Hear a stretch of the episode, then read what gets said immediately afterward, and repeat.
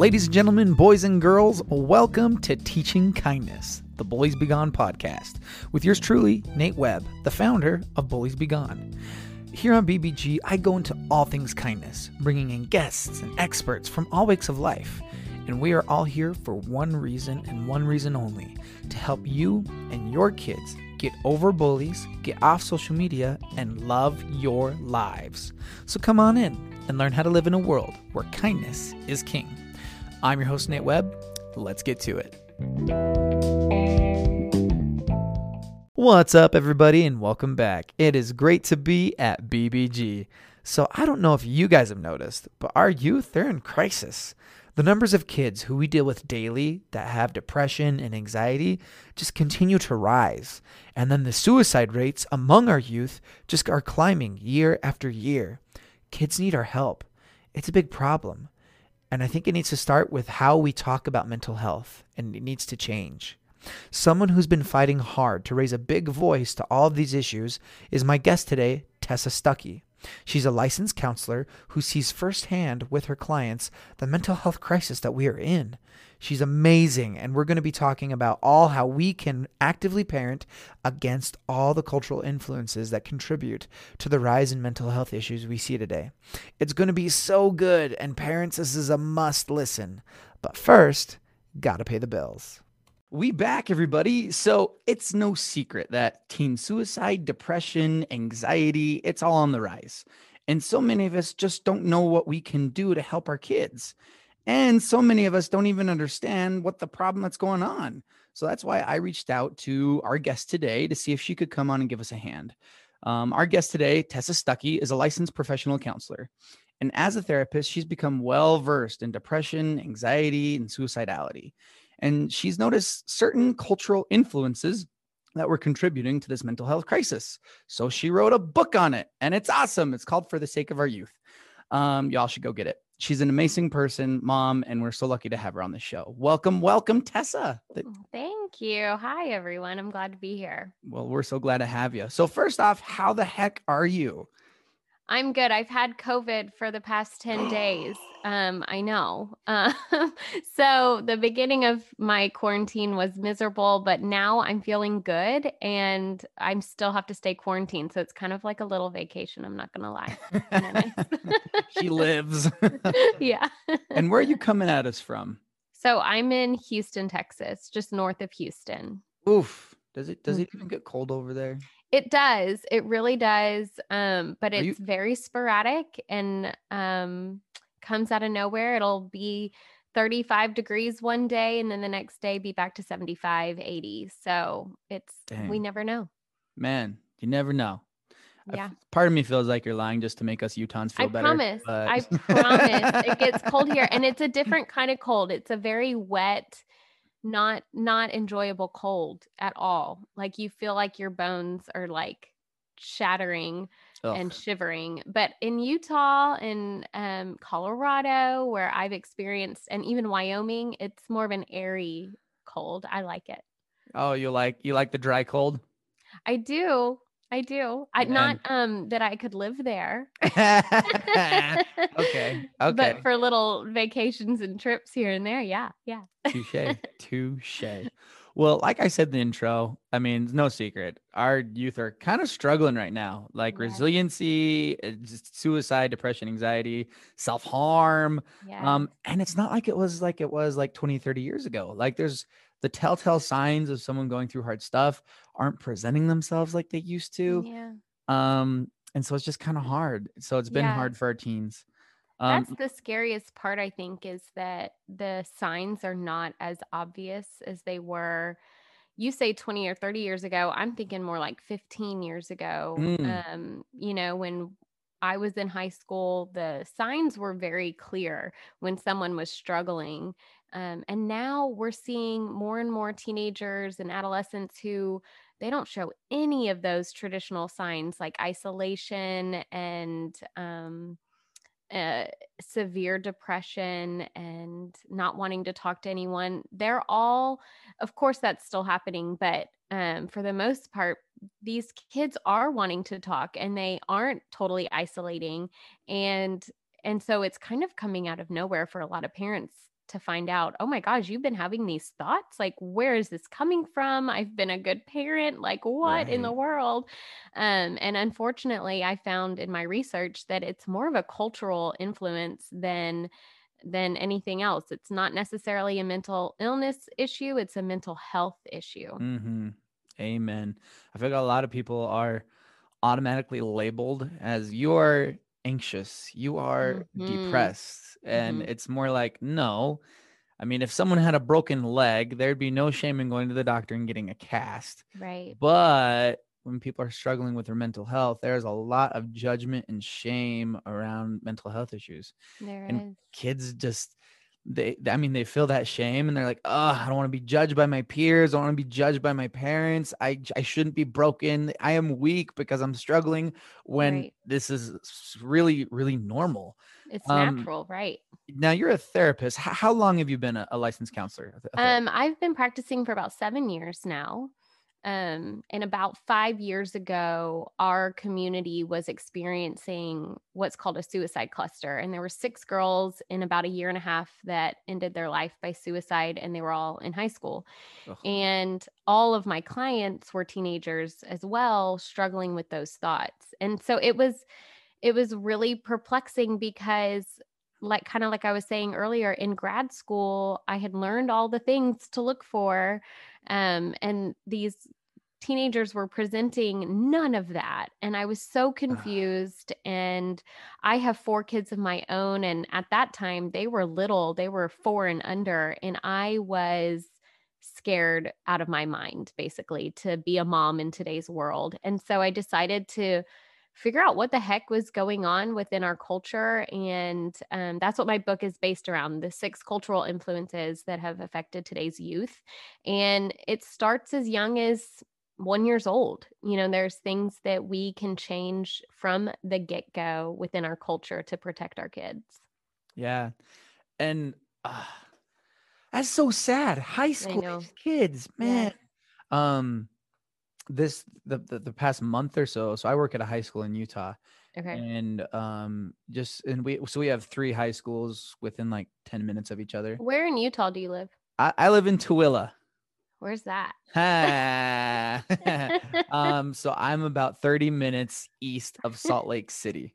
Okay, I know where that is. Yeah, most people know where Salt Lake City is. It is Yeah. the capital. Yeah. Um, but we had um we lost uh we lost a senior last week at the neighboring school Mhm. and two days ago we lost a Oh. grad uh oh no. so we're at two in two weeks now Yeah, um, I oh, that's yeah. a lot yeah and we're like and, and people are like the heck like Yeah. this coming from and i'm like if you go to i'll go to amazon there's Yeah. here um, because it really does go through a lot of these things um, Yeah. that that it, it makes it make more sense um, now one of the things that you covered in your book with the cultural factors and everything one of them is instant gratification how Yeah. it's really affecting the resiliency of our kids why is that Well, because they don't know a world where they have to wait for anything, you know, they they don't have to wait for pictures to be developed or to go rent a movie on Friday night. It's at their fingertips all the time. And it starts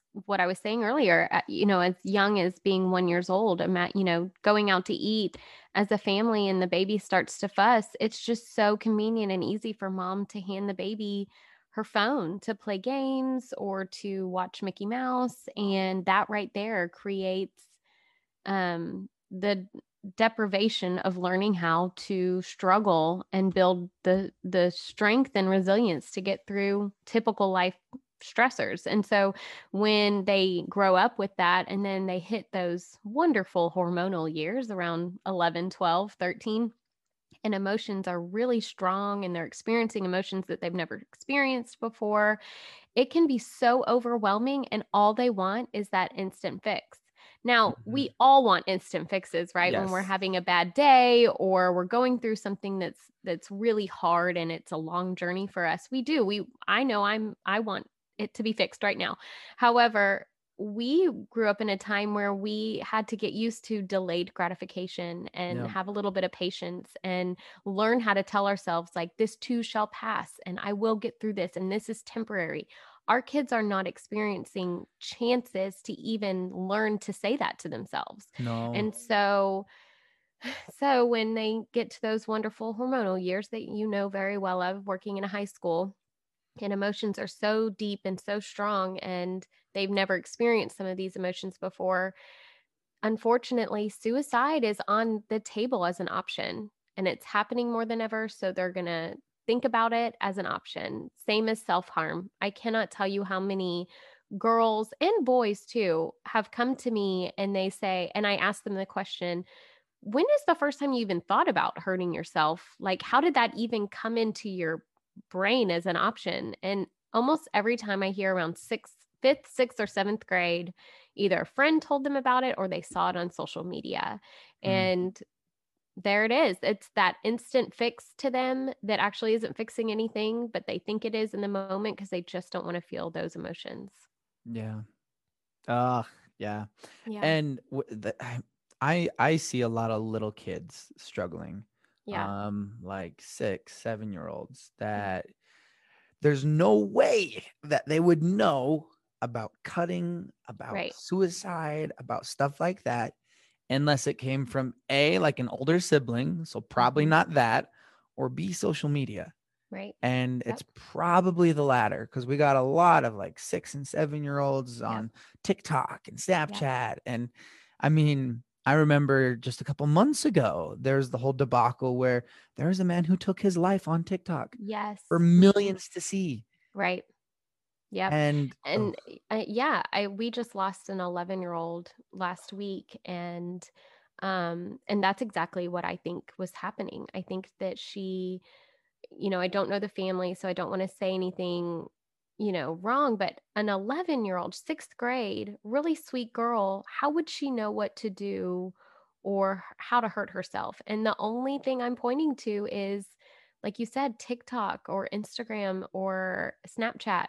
I've had clients say, like, oh, I saw an ad on Instagram saying if you need help and that's what sparked that interest for me. That's what gave me the idea. So mm. even unintentionally, social media is creating that. And their their brains and their minds and their hearts are so young that they cannot process it correctly and regulate themselves. Mm-hmm. Um, so you're right. I think that either it's an older person in their life that has to kind of quote unquote educate them on how to be harmful to themselves, which I really hope and pray is not happening um, or it's got to be YouTube and TikTok and social media because I don't know if you're on TikTok, Nate, but there there really are a lot of unhealthy, oh yeah, toxic things on TikTok, and I think parents don't don't want to believe that or just don't think that because it's a cute little app that you make fun little videos on. Um, mm-hmm. But there are so many people on TikTok that are hurting, and that is the place where they share that hurt, and that yeah. can be very contagious and harmful for our kids. Yeah, I have TikTok. Uh, I've made two videos, and uh-huh. both of them are have the words "delete TikTok" in them, so it's kind of fun. Yes, but I yeah, I had TikTok over the summer because all of my clients wouldn't shut up about it, and I was like, "All right, what is this TikTok thing?" So I got it, and I explored it. I get all the things that the kids tell me about, and I explore it. I need to know, right? This is right. my way of educating. Um, oh my gosh, that thing is so addictive. I cannot even imagine being a teenager and trying to regulate the addiction because mm-hmm. it's so addictive for I mean, I know adults that struggle with a TikTok addiction. Um, and the other thing that I noticed was I made one video and I would I was singing with the ukulele and within about an hour all of my followers went up about 400 people and it was all men and they were all messaging me. And I was so disgusted by mm. that. And I have a whole highlight bubble on my Instagram about like why we should delete TikTok and my experience with it. So I go into a little bit more detail of that. But um, I really, I really, I don't want to use the word hate, but dislike TikTok so much. TikTok is exactly what is wrong with our culture the instant gratification, the distraction, the toxicity. It's got all the things that I really dislike for our kids. I'll say it. I hate TikTok. Yeah. okay. I hate TikTok, everybody. Okay, I'm gonna join you in that. I really hate it. I really it is uh it- and and just like what you're saying, I mean it's it's it, it is what is wrong with everything Yeah. going on right now. Yeah. Um I mean and, and you deal primarily with I mean kids, like teenagers, transitioning college kids, Yep. heading into that area. yeah. With a lot of them that are experiencing a lot of these issues, does social media play a role? Yeah, and the older kids will tell me that too. They like, you know, my seniors, 17, 18 year olds, they hate their phone. They tell me that they're thankful that their parents put restrictions on it back, you know, eighth grade and freshman year. Mm, And they all tell me that they are going to raise their kids differently without the dang smartphone.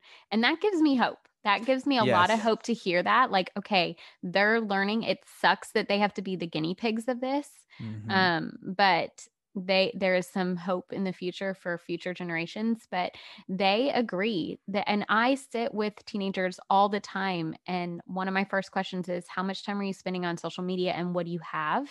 And they all kind of like hunker down and you get very shameful. They're just like um i have tiktok and instagram Dun, dun, dun. yeah. and i'm like okay well we need to talk about either deleting it or scheduling time that's productive or balance or something so that you're not on it for four hours a day Yep.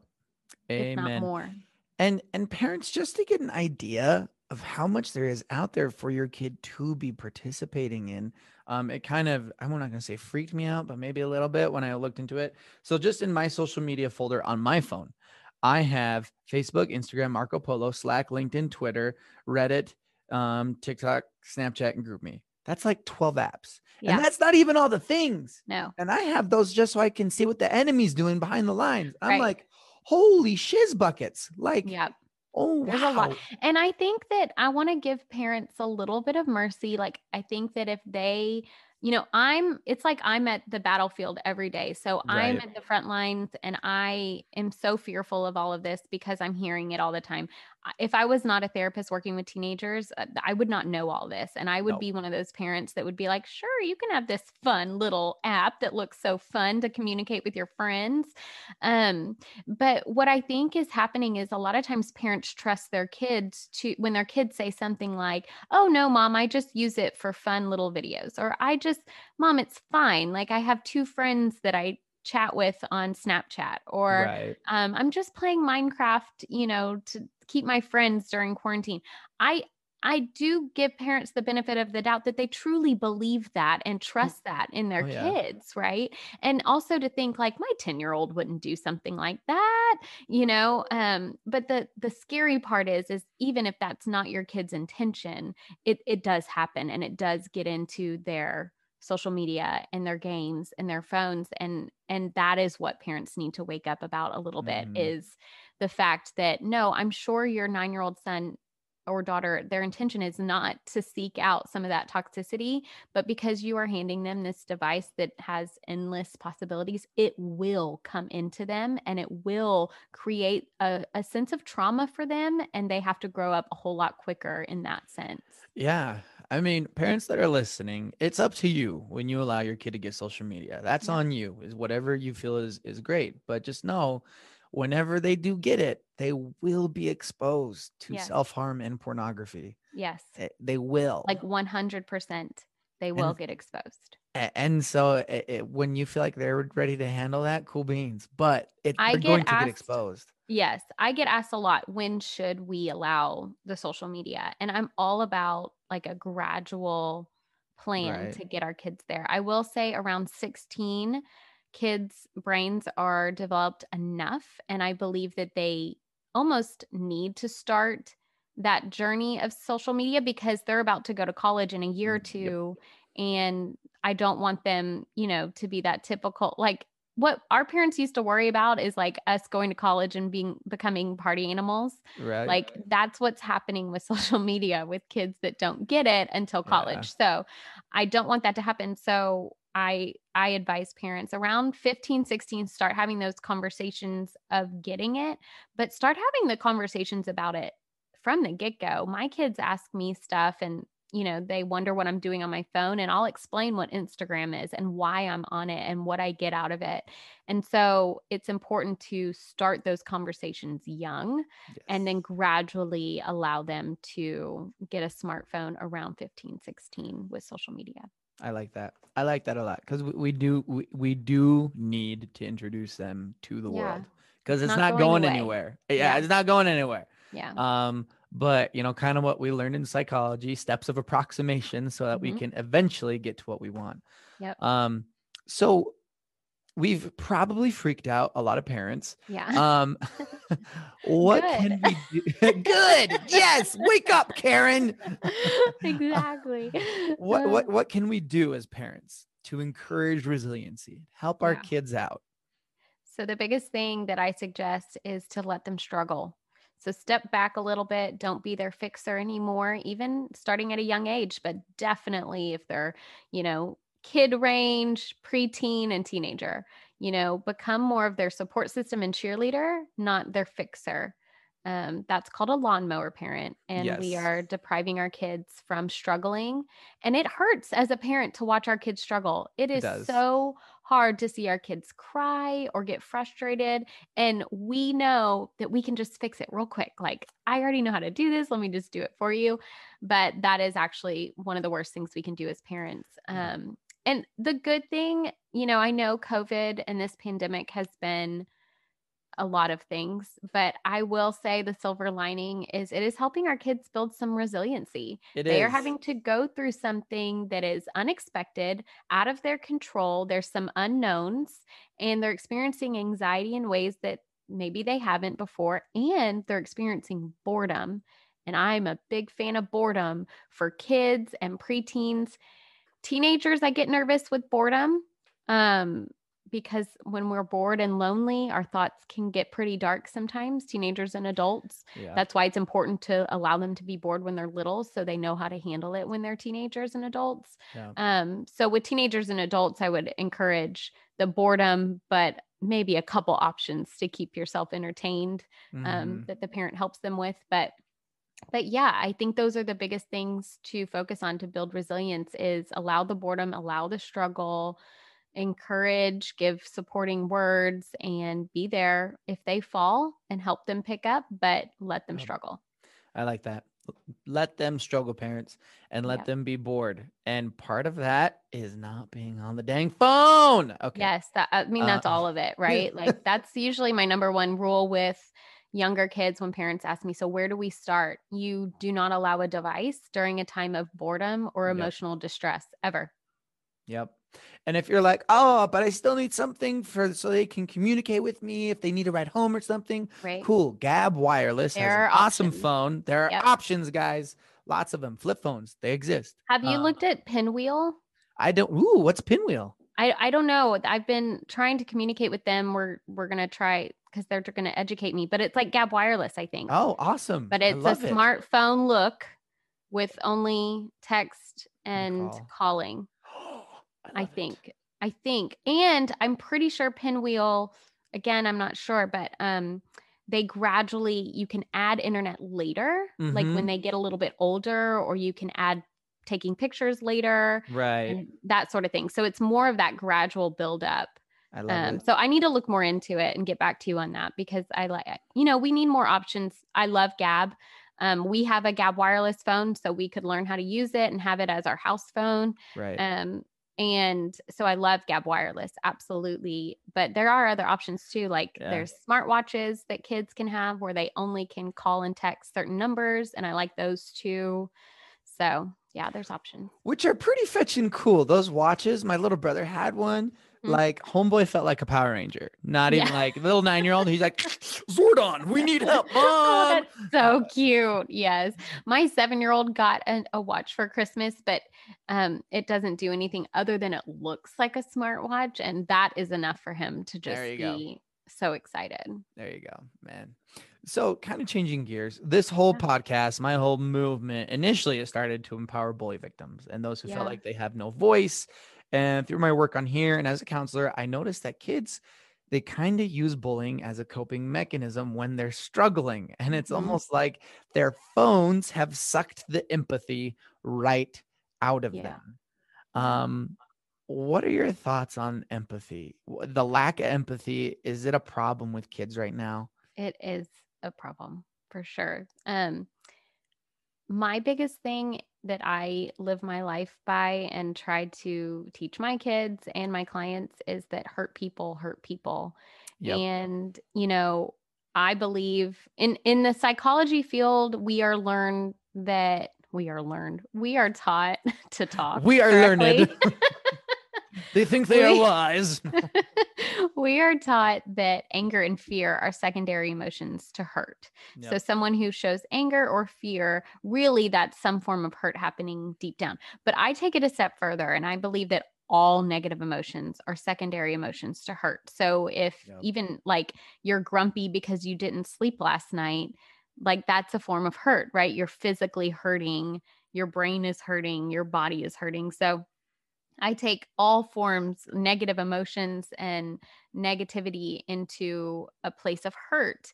And a lot of times as as human beings, if we can recognize that someone is being mean to me because of their own stuff going on, their own hurt, then I can choose to A, not let it get to me as much, and B, not pass it on. So I can choose not I can choose to have empathy for that person and to feel bad for that person that they are so hurt, whether it's something going on at home or something going on with their parents or school or athletics or whatever it is, something with a girlfriend or a boyfriend. I can choose to say, okay, she just said that mean thing to me because she's dealing with her own hurt. And I'm going to choose to, you know, stop that train right here, not pass it along to the next person and not let it get to me as much. Yeah.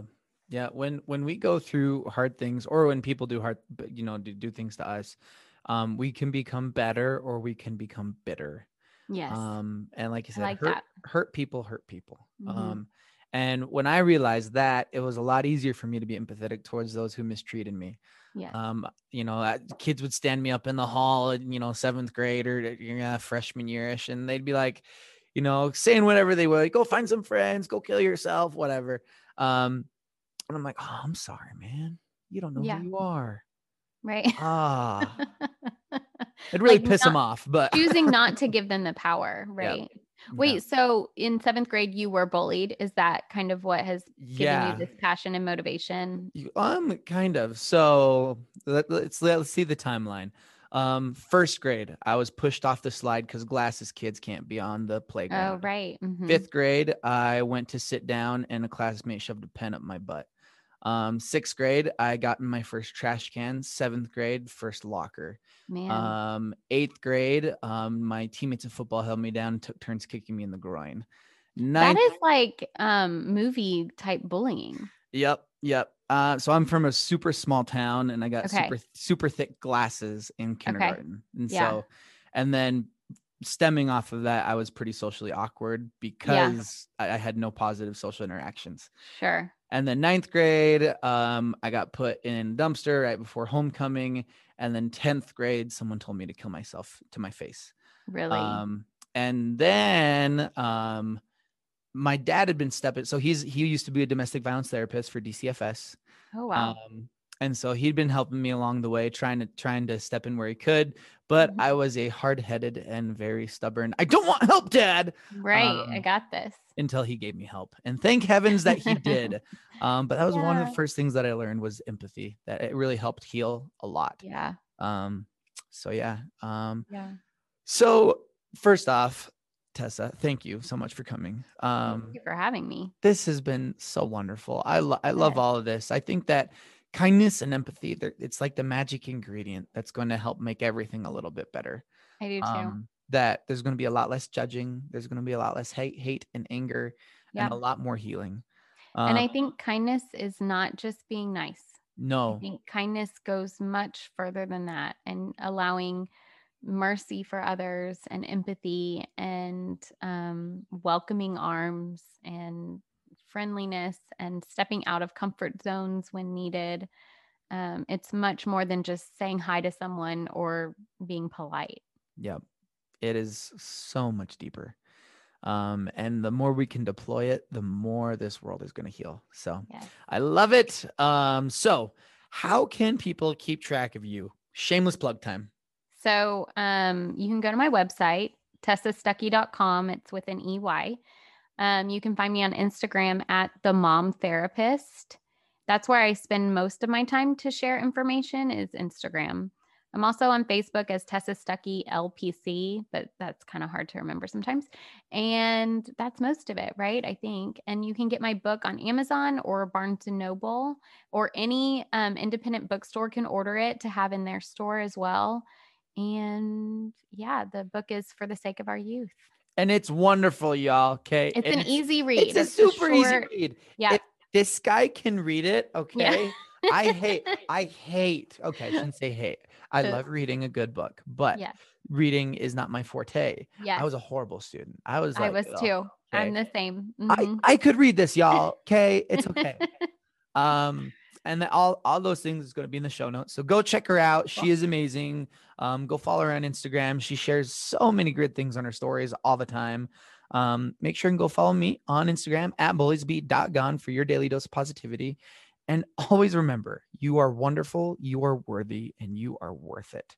Go home and give your kids an eight second hug. We'll see you on the next one.